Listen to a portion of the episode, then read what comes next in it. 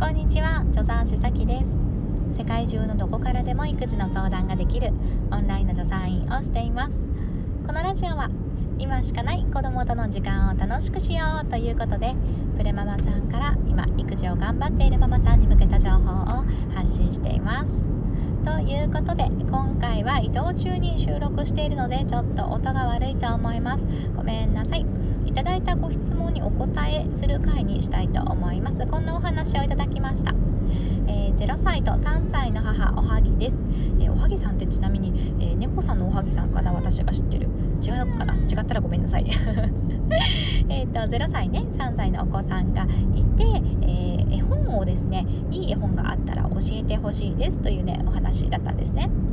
ということで、今回はですね、2冊ご紹介したい絵本があります。平山和子さんという方で、おにぎりという本と果物っていうね、本をね、ご紹介します。この本のね、いいところは2つあります。1つは食育にいいところ、もう1個はね、0歳と3歳さんということなので、この2人のね、兄弟の、なんて言うんだろうな、2人で楽しめて2人の中で交流が生まれる、要素があるっていうね、ところでこの本をね、おすすめしたいと思っていますね。どういう本かというと、比較的にイラストがメイン、絵で見せるような感じのね、本なんですね。で、果物の方はいろんな果物が出てくるんです。スイカとか柿とか桃とかぶどうとかで、1ページ目にはね、その果物がこう丸々ドンと載ってるんですね。で、ペラッとめくるとそれがカットされていて、食べられるような状態になっている。で、そこに、物によってはフォークがね、サクって刺してあって、こちらに向かってあーんってしてくれてるようなね、絵になっているんですよ。すごいシンプルだから、果物があって、めくるとカットされてる。で、めくるとまた違う果物があって、まためくるとカットされてるみたいな、ね、感じのすごくシンプルな内容です。で、おにぎりの方は、少しストーリー性があって、おにぎりを作っていくっていうお話なんですよ。最初に熱々のご飯を手にのせて、で、梅干しをそこに入れて、ギュッギュッと握って海苔を巻いて、はい、出来上がりっていう感じでね、おにぎりを作っていくって、もうおにぎりに特化したストーリーもうタイトルがおにぎりっていうね、もうまんまって感じで、このね、2つの絵本のいいところはやっぱりこの絵の魅力なんですよね。果物の方はですね、とっても詳細に描かれていて、本物っていう感じがね、するんですよね。すごくこうみずみずしい、美味しい感じがね、伝わってくるような本です。で、おにぎりの方はね、ちょっとこうあったかい感じの絵なんですよね。で、この手のアップなんですよ。本当にずっと手のアップでおにぎりをこう握っていくね、この過程が描かれているっていう感じなんですけど、それがね、なんだろうな、すごくこうお母さんのあったかい感じが伝わる。そして、なんかおにぎりが美味しそうに見える。シンプルなんですよ。だって梅干し埋めているだけだからねシンプルなんだけど、なんか美味しそうな感じがするんですよね。私たちも子供の時に何か本を見て、本の中に出てくる、ご飯、食べ物を美味しそうだなって思った経験ってありませんか？私はね、すごくあるんですよ。こうグリとグラのホットケーキを焼くみたいなストーリーの絵本がすっごくそのね、美味しそうに見えて、食べたいなってね、いつも思ってた記憶があるんですよね。だからこう私たちって実物のね、食べ物を見て美味しそうだなって思うのとはまた別に、物語の中のね、食べ物を見て美味しそうだなって思う感情ってまたちょっと違うのかなっていうふうに思ってるんですね。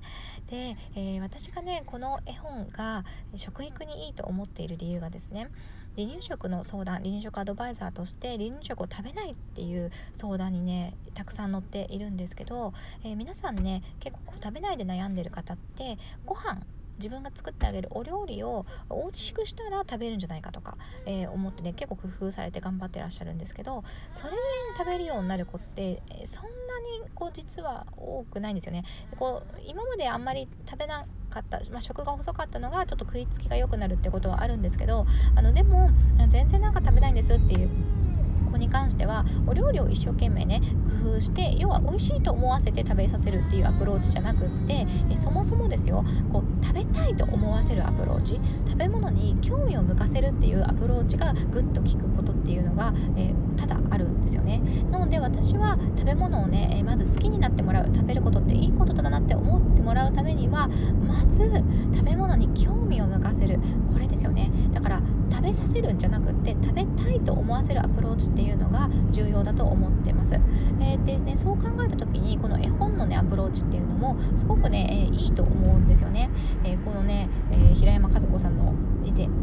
美味しそうだな、なんかこれ果物、おにぎり美味しそうだなって思って、食べたいと思わせる、これがね食育につながると思っているんですよ。で実際にですね、私はこの絵本最初にねプレゼントでもらったんですよね。絵本が好きな子にプレゼントでもらいました。太郎さんがね1歳過ぎの時だったんですよね。おにぎりっていう本をもらったんですよ。でこの絵自体はですね結構渋いんですね。今って比較的ビビッドな、絵本とかカラフルな目を引くような絵本っていうのもあるじゃないですか。だけど、この絵本ね古いんですよね。いわゆる昔から読み継がれていて、